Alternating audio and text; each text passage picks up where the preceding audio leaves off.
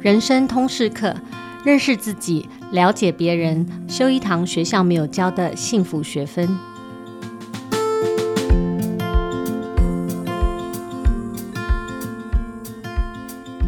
大家好，我是主持人齐瑜，也是亲子天下创办人跟负责人。又到了每月一次跟妍希教练谈自我领导生涯探索的时间。今天我们想要谈的主题是完美主义的自我管理，这个好像从年初第一集我们开始聊天的时候就很想做，而且我觉得很特别，就是每一次我们访谈完妍希，就这个题目就会又浮现出来，所以我们一开始啊、哦，可能要先请一样认为自己是完美主义的妍希分享一下哦，就是为什么我们此时此刻很想谈这个题目，而且我觉得多数人的刻板印象都觉得呃，完美主义者或者完美主义这个标签哦嗯，是一个很正向的标签，好像是在描述一群在各领域的这种人生胜利组和既得利益者，这样讲对吗？可能也不一定，不过就是说大家对完美主义有一个印象，他总是班上成绩最好的人啊，那或者是他总是表现优秀的人啊，他是模范生啊，那为什么我们在此时此刻要关心这个性格或者特质呢？而且完美主义的特色应该就是当我们在描述这个词的时候，我们就心里面想到一个形象，就是说哦，他们很会自我管理啊，还有什么需要精进的呢？所以我一开始要先请妍希带我们一起了解一下，定义一下说，哎，我们今天要谈的所谓的完美主义这种特质到底是什么，而且我们为什么此时此刻要来谈这个角度跟这个题目，为什么很重要？我们先请妍希。好，其余听众朋友大家好，呃，先讲一个笑话哦。两千年我去 Caliper 美国总部训受训的时候，我那时候是去学习怎么去分析人的特质啊，还有工作的契合度。那老师就会把全世界来的每个顾问的档案都摊在大家面前，然后呢，一个一个去解读讨论。那讲到我的时候呢，我的老师就说了一句 Wow, you are very tough on demanding yourself 意思就是说我对自己很严格那我的脑海里面又直接出现了完美主义四个字啊、哦！当时我的脸上有一种完全忍不住引以为傲的笑容很值得骄傲的一个特色 对, 对，因为我就是一个超级完美主义的信奉者，从小到大我把完美主义奉为圭臬。对我而言，我觉得完美主义就代表了那种高度自我要求，然后认真负责的态度，所以我的一言一行啊，我都经过自己严格的把关，自己自以为啦啊、哦，那确保展现我期待中的形象。那那时候以为说这样才是对自己跟他人的尊重啊、呃，表示负责。呃，所以如果不追求完美，就等于是随便跟不在乎。我记得我高中的时候、啊、写一封信、啊、常常会不小心用掉一整本的信纸，不是因为我有千言万语要说，只是有时候只是因为写几个字，但常因为那个字没有写好，有一撇撇的不漂亮，然后用立可白涂掉又很丑，所以只好撕掉这个信纸，然后就再拿一张。那现在想想其实觉得很好笑，就是根本是一个无可救药的神经质。所以简单来讲，我对于完美主义的看法就是它是一个极度关注跟追求完美的特质，这个特质很鲜明的人呢，他会展现高标准、严格、在乎井然有序、专注细节，而且想要掌控的行为，去确保人事物可以依照他的期望来展现。所以如果发挥得当，确实可以帮助呃我们在职场上有很好的表现，去赢得别人的信赖。譬如说，你可以马上想到，就是这个特质如果用在五星级饭店、嗯、米其林餐厅、嗯、可以发挥的淋漓尽致，因为你大概不会在他的杯子上面看到一点污点，或者是在浴室看到一根头发。所以透过这种细腻的品质控管去展现他们的专业。那我自己觉得完美这两个字真的很迷人，嗯，它会让人有一种很美丽的幻觉，会以为追求完美就等于自己完美。我觉得这个是一个很容易让你上瘾，然后呃很心甘情愿去掏心掏肺，好像透过它可以证明自己的能力跟价值。所以难怪那个心理学家阿德勒就说，追求完美是促使人类不断发展自己的内在动力。所以我在当顾问之前，我其实从来没有想过追求完美有什么问题。我会觉得说，一个人怎么可能会不追求完美，然后不希望自己处事尽善尽美呢？好，那后来是因为工作啊，必须大量去解读企业的人才特质，然后我才开始真的了解到完美主义有它的黑暗面，也才真的体会跟相信人很不同。虽然以前我们的教育里面会说人都不一样，可是在我看到这么多档案之前，我真的没有这样认为。我会觉得我可以的，你应该也可以、嗯、所以如果你没有做到我认为的，那是你不用心。我从来没有想过说真的人与人之间的差异是这么的大。所以呢，我觉得呃，在那个工作经验当中，我就体会到这种生命不再完美，而是独一无二，就是世界不是我设定的一个样子。那这其实像我刚刚所讲的这种对话，就是也很容易常常会发生在男女感情或者亲子家庭的场景里面嘛。譬如说，为什么我都记得我们在一起的每一个重要的日子，你都不记得？或者是爸爸说，以前我念高中为了考上第一志愿可以废寝忘食，你为什么一看到书就想睡觉？像这样的东西其实都会有这样的呃差异性。那在心理学上有很多对完美主义的研究跟讨论，包含了它跟心理健康、人生幸福的关系。有些心理学家会认为完美主义有健康跟病态的分别，甚至有的会提到所谓的神经质的完美主义、嗯啊、或者是用完美主义去形容负面的心理现象。那也有心理学家认为追求完美主义的人，他会因为觉得自己设定的标准比较高，会容易产生一种优越感、啊嗯、那我自己比较喜欢的一种观点是把完美主义分成三个面向。第一个面向就是自我导向的完美主义者，第二个面向就是他人导向的完美主义者，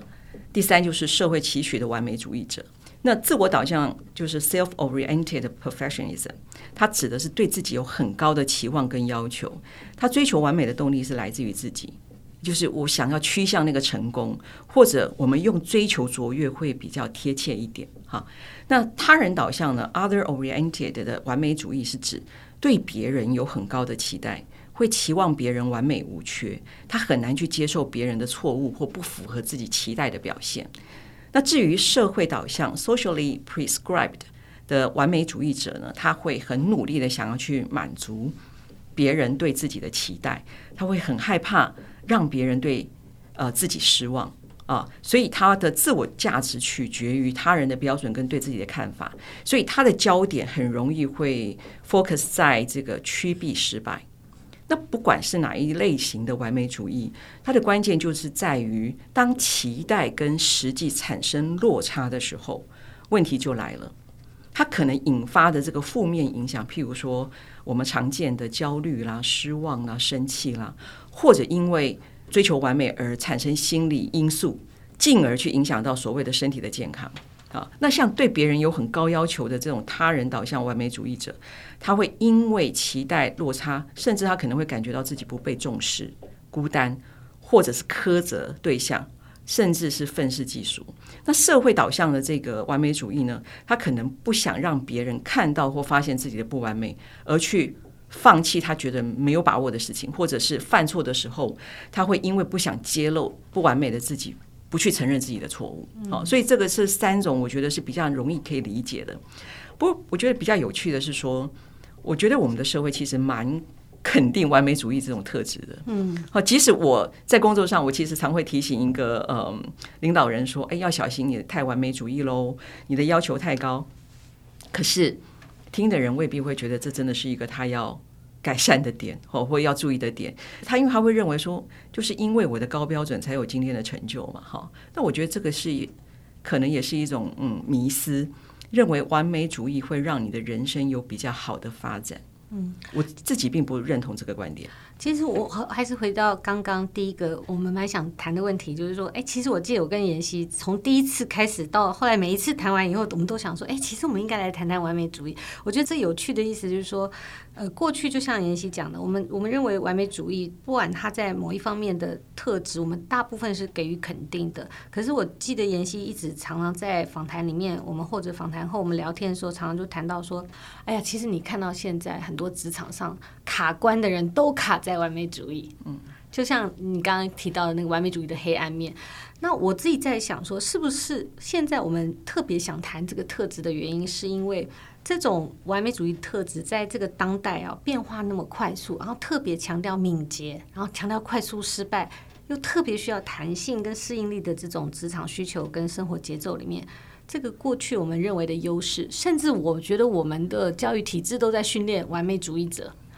不要粗心，好，要注重那个细节，好，等等，这种过去的优势现在变成一种阻碍。我想说妍希可以帮我们分享一下你在职场上的那个观察，你说那个完美主义变成一种瓶颈，大概的你的意思、你的定义，或者你看到的那个那个需求或痛点是什么？好，我在刚刚提到的那个迷思，也就是说刚刚呃，其余你所讲的哈，在我们的教育也好，呃的训练也好，或者我们大家的观念也好，常常会认为就是你必须要完美，所以你才会有比较好的发展。嗯、那我刚刚就是提到说，这可能是一种迷思，因为我在帮上市企业判别谁有担任未来高阶领导人的潜力的时候，其实完美主义从来不在我的关键条件里面。嗯，因为。嗯，就说虽然高标准严谨控制的特质是可以让他在可控的范围跟事情上面有不错的表现，可是一旦游戏规则改变，尤其是对应高阶领导角色，经常要面对很多不按牌理出牌的挑战跟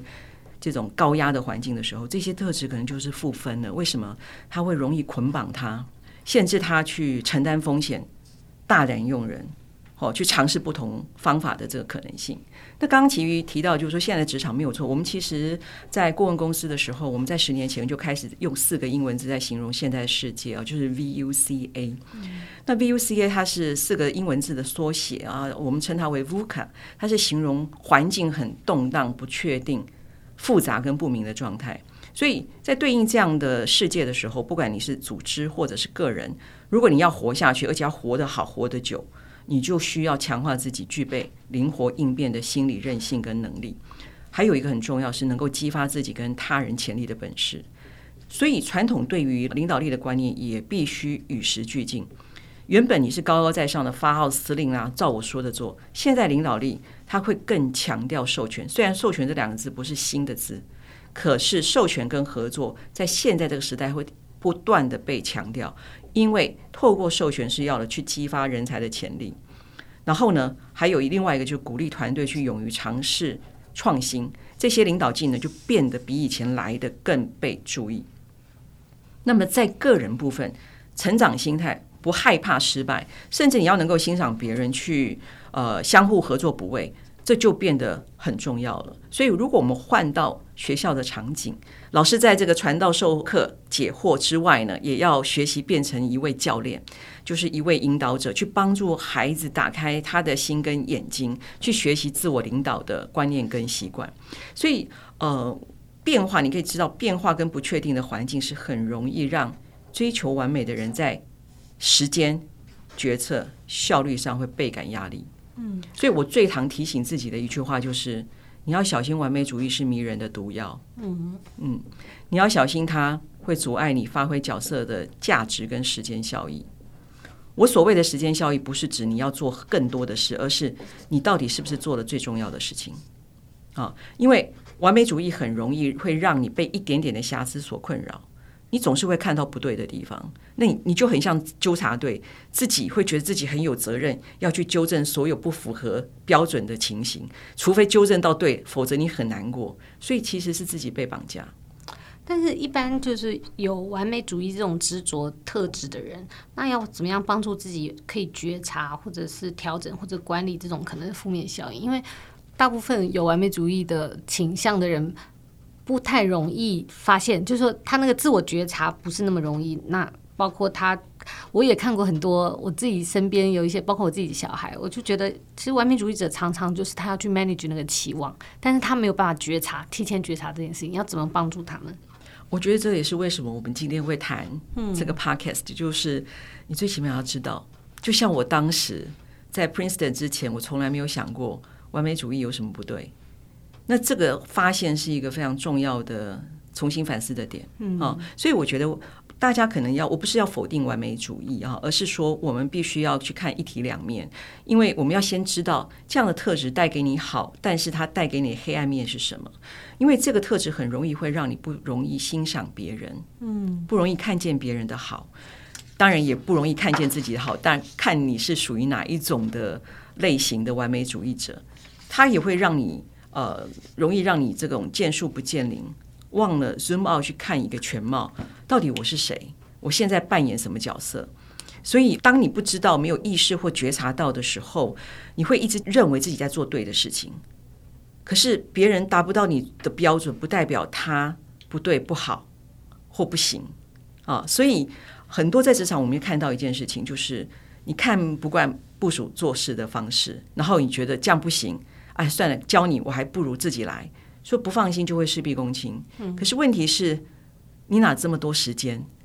你会发觉，如果你在职场里面希望有更上一层楼的发展，你的人员带的越来越多，你要处理的事情越来越复杂，但是你的时间并没有变多。这个时候你不可能再有办法一个人 cover 所有的事情，所以这个地方它就变成是一个非常严重的瓶颈。那这个就会很像说，市长一天到晚去做里长的事，然后耽误了市长你自己原本角色应该发挥的价值，然后呢，里长也很挫折。好，所以我觉得第一个就是说，我们要意识到完美主义，为什么我们谈它有黑暗面，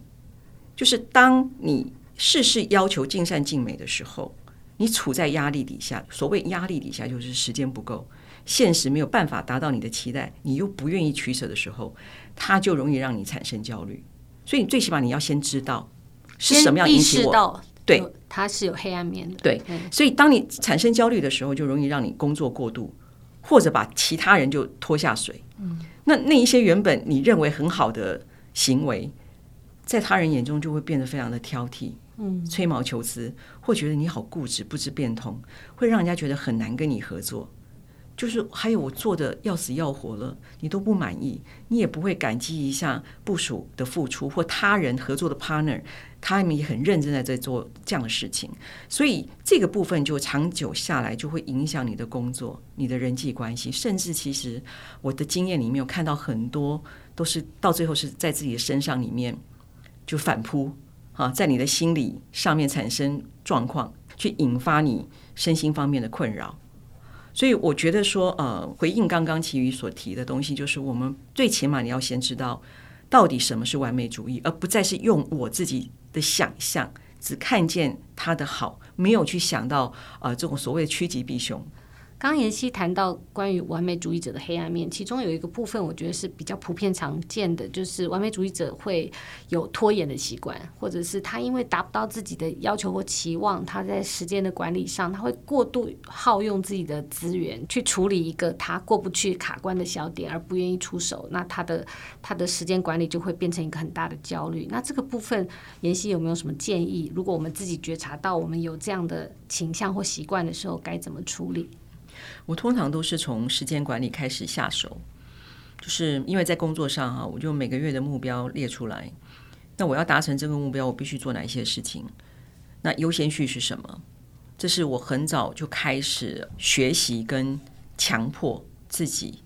练习的。所以你看很有趣哦，有时候完美主义呃，你要怎么去把完美主义的好的地方用在呃帮助你调整的地方。譬如说时间管理是需要纪律的，嗯，这个时候就可以用到完美主义的这个自我管理的强项啊。那只是把这个强项用在好的事情可以帮助你的地方。所以我会每个月、每周、每天，我都会把这些我认为重要的时间序、优先序去落在行事历上面。那还有一个特点是，我的行事历上面不会只有工作哟，它也会有私人生活的面向。啊、包含了跟家人的部分，还有我自己需要的充电跟独处的时间啊。所以当你列出来的时候，你才会知道你写下来要做的事情有多少，然后你再看看这个时间好像有点填不进去了，这个时候你就会去想，哎，我没有那么多时间可以完成我想做的这么多事情，那我就要养成一个习惯，如果我要删除 百分之十， 我会删除哪 百分之十、啊、就是你要重新调整去规划。另外一个就是我也会记录我自己真实发生的时间，就说这是有一个过程，就是我规划是这样，可是实际发生我要容许实际发生跟我规划的不一样，所以事后我就会回过头来看，诶，为什么我规划的跟实际发生的不一样，那问题在哪一个地方？所以我就会调整，原本我以为我做这件事情一个小时可以搞定，可是我发觉不行，所以我可能要把 buffer 再抓多一点，或者我有习惯性延迟的时候，我就会想我必须采取一个 deadline， 因为 deadline 可能要必须跟、呃、一个团队同事大家设定好这个所谓 deadline， 所以当你出现 delay 的时候，你影响层面很大，所以就变成你要靠其他人的力量。我们讲好了什么时候这个东西要出现，好，那这个都不会是一个简单一次说好像我知道了它就马上会改变，可是它会渐进式的改善。好，所以呃，其实我讲的这些东西它都是需要一点纪律的。所以就是说，如果我能够把完美主义的这一种纪律用在一个强项，用来那个弥补他的问题，他的黑暗面。对，所以时间管理是一个很值得学习的点，因为所有东西都会变，就唯一时间没有变多，所以这个点就是一个很有趣的，我要如何在这个时间里面去运用。那我慢慢我觉得呃，私人生活的这一块是非常重要的，尤其是跟自己的独处呃，这个部分我觉得是呃，通常来讲是你休养生息还有修复自己心灵很重要的时刻。我会觉得十五分钟都是很值得的，每天有十五分钟呃，跟自己很轻松的对话，或者是呃空白都没有关系，喝一杯咖啡的时间，我觉得这个部分都可以帮助你卸下那一些重担。嗯，因为我特别想换一个情境，我觉得学校的教育里面也是，其实老师是一个相对来讲我觉得完美主义比例应该挺高的，因为老师是一群在学校教育里面相对来讲是属于这种成绩好的啊，然后比较顺服的比较听话的一个族群，那他们所呈现的某种价值观，或者学校教育里面所鼓励的那种价值观，也会影响我们的孩子怎么看待他自己的失败。这个部分我倒是想要再带进另外一个观念，就是说因为刚刚提到说我们怎么去对应呃，像完美主义它可能带来的一些负面的作用。刚刚我们谈了孩子，那我觉得回到就是完美主义自己本身来说，我会觉得说嗯是可以重新对焦跟选择这件事情哈。我自己的经验就是说，我刚刚呃，因为我是超级粉丝嘛，呃，就是我工作以后，因为有机会去重新了解，那我有一个机会可以去问自己，就为什么我会追求完美？那个目的到底是为什么？是为了证明我比别人厉害，还是为了要追求卓越？找到可以成长或者是成就一件事情的方式？就说完美是我要寻找的北极星吗？那我觉得追求完美跟追求卓越两者之间最大的差别是在心态跟动机。我觉得追求完美很容易让你陷入陷入这种固定型的思维，会偏执于自己或他人设定的标准，所以一旦不符合就会容易过度的苛责，去否定自己或为难别人。那我认为追求卓越它侧重的是从现况中去找到可以突破改善的点，它抱持的是一种成长心态，所以它会让你比较可以用开放的态度去看待差异，去试错，去找出新的可能性啊。所以事情不顺遂你会懊恼的是还没有找到方法，就是我们讲的 not yet。 你不是去打击自己或怀疑自己的价值，我觉得这个认知是很需要被呃听见的。所以当我自己以前就是说我在那个两千年的时候，我发现了完美主义原来不见得是我所想象那个样子的时候，我重新思索以后，我有一种突然开窍的感觉，就说哦，哲学上有一个字关键字叫做 being B E I N G， 它讲的就是存有，就说万物有它自有的姿态。所以生命的意义跟价值从来就不是在完美两个字。我觉得这个发现对我很重要，我决定重新调整，因为我希望我自己可以更开阔的去欣赏不同的生命样貌，包括对我自己哦。好，所以你会发现，呃，我我我，譬如说我在表达的时候，我很容易出现可能啊，容易，其实这个都是我在有意识提醒自己避免唯一标准的做法。不过我觉得讲这一些很重要的点是，前提是你要想要了解跟想要调整改变，改变对、嗯、因为我遇到过的完美主义者有不少都知道，但是好像未必会真的采取行动。通常什么时候会开始采取行动，就是付出比较大的代价的时候，譬如身体出状况了、嗯、身心灵，像你刚刚讲身心灵影响到了、嗯、他完全没办法了、嗯、这个时候他就是因为我没办法，好像那种时候他才容许自己可以不要那样完美、嗯嗯对，所以我自己的经验是，嗯，有些是我从来没想过这个问题，可是当你想到的时候，你会有机会重新再来一次，这是我觉得很重要的点。那第二个点就是，如果一旦你决定要改变，我会非常建议从可以执行的小改变开始，就一句话、一个动作都可以，不要贪心，千万不要贪心。不要再落入那个完美主义的这种模式里面，好像凡事都要很尽善尽美，不然你就会 很, 很容易放弃。譬如说我非常鼓励从一天一句感谢的话，它可以让你学习很简单的快乐。譬如说你可以跟你的先生说，谢谢你今天听我抱怨，嗯，跟孩子说谢谢你今天跟我分享你的想法，或者你跟自己讲说今天好棒哦，谢谢你跟我喝了一杯咖啡，我感觉很好。那跟你的同事说谢谢你的帮忙，你看就这么几个字几秒钟，不要小看这个动作，因为这个感谢就表示你看见了一件好的事情，在很小的事情上面就能够做出一点改变。我认为这个行动是是一个很重要的开始。我自己是从两个习惯开始的。我的第一个习惯是选择性完美，嗯，我是用这种方式，因为我一下子我没有办法去呃整个都调整过来，而且完美主义有它的优势所在，所以我是从选择性完美开始，我就以终为始去练习那个取舍。那怎么选择？因为每一件事都蛮蛮重要的。对，没错。对，所以很重要的那个自我对话，终是指终就是终点的终嘛，以终为始，开始的始，终就是它可能是你工作中最重要的目标，最重要的事情，也可能是哎，今天我想要过一个什么样的今天。其实目的是在提醒你不要瞎忙，搞错方向。所以哦，我觉得自我对话绝对会是一个重要的点，在现有的生活或工作里面，你去找到你认为最重要的点，先挑一个点就好了。你就必须刻意的提醒自己，其他的要放下。譬如我自己的例子就是，我是顾问，那我给自己设立的就是，只要跟客户有关的都要专业，啊，包含给客户的报告资料都不能有错。那要站在客户的立场思考跟应对的态度哈。所以我跟我第一次合作的同事，我都会说明我自己的地雷啊。嗯，就是我很在乎的原则跟地方，所以如果有跟这个相关的任何疑问一定要问我，其他的事情呢我就会提醒我自己一定要放手。那刚开始的时候当然你会难过，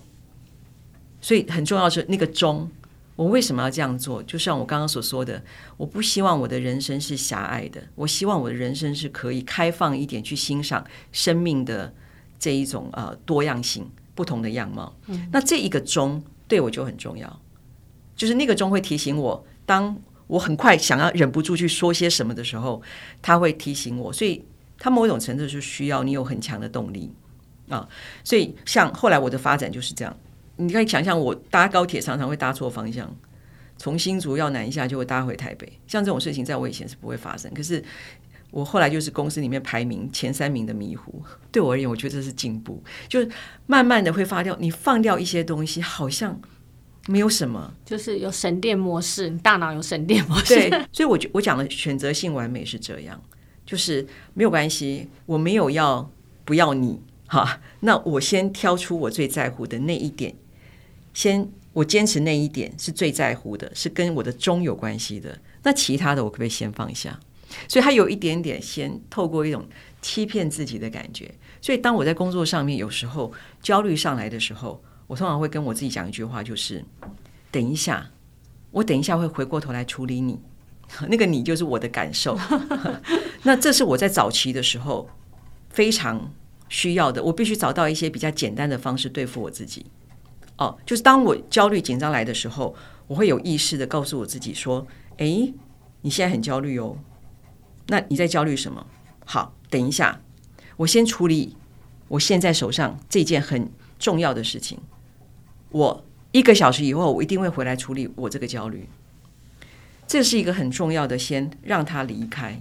让那个焦虑的感觉我没有不理，只是我延后处理。那那个延后处理如果成功了，你就会发觉你可以控制自己，我尽量不让那种负面的东西影响我、嗯、所以这也是另外一种很重要，就是我刚刚讲另外一个习惯，我刚刚除了说所谓的选择性完美之后，我另一个习惯就是我养成自我对话的习惯。那这个自我对话是一个正向的对话的心理空间，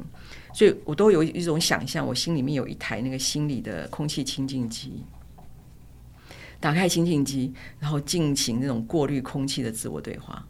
所以当我忍不住的时候，我就会再提醒自己，哎，我是不是可以稍微停一下？好，这是我两个养成的小习惯。在那个妍希刚提到完美主义者的一些负向的可能的影响里面，我觉得也我常常也观察到一个，就是说完美主义者或者有完美主义这种人格特质的人，他也会在某种情况下，他会过度贬低自己，或者是比较低的自我评价。比如说他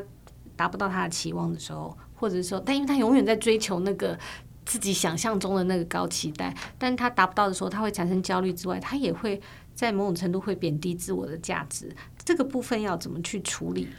嗯，这个部分呃，我想就尤其是我们刚刚所提到，就第三种那种社会期待的、哦、社会规范的这个部分。嗯，说实话，我自己的经验里面，呃，这个很难靠自己自我对话，尤其呃，有时候自我对话它会趋向于自我批判，继续自我批判。对对对对对，所以自我对话。在短时间，在刚开始的时候，对他可能不见得是一个比较适合的方式。我通常会建议尽可能有可以定期跟他呃做一对一呃探索的这个良师益友哦。我觉得包含了专业的咨商的心理师，尤其是撞墙的时候，我觉得最怕的是锁在自己的世界里。我不知道，就是说现在资源里面哈，就是大家呃在学校的资源里面，是不是有这样的比较大家能够接受的跟心理师？我我自己是认为，如果在心理上面是比较倾向这个部分的，他需要有信得过的人，可以跟他长期进行对话。我认为至少三个月、半年是需要的。啊，因为这已经是他很深沉，呃，很容易自我苛责，嗯，所以这个自我对话会让他更陷入啊，我就我果然就是如自己所想的，我真的不行，嗯，所以他没有办法给自己正向的对话，哦，嗯，所以他需要另外一个声音来提醒他，或者进行刚刚你讲的那些原本可以在自我对话里面做的事情。对，所以最好的方式就是说，我会觉得他需要外力的协助，嗯。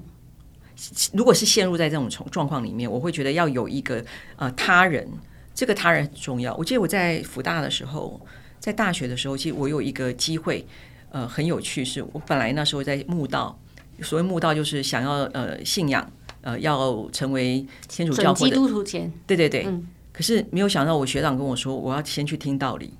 结果就呃介绍我认识了一位修女。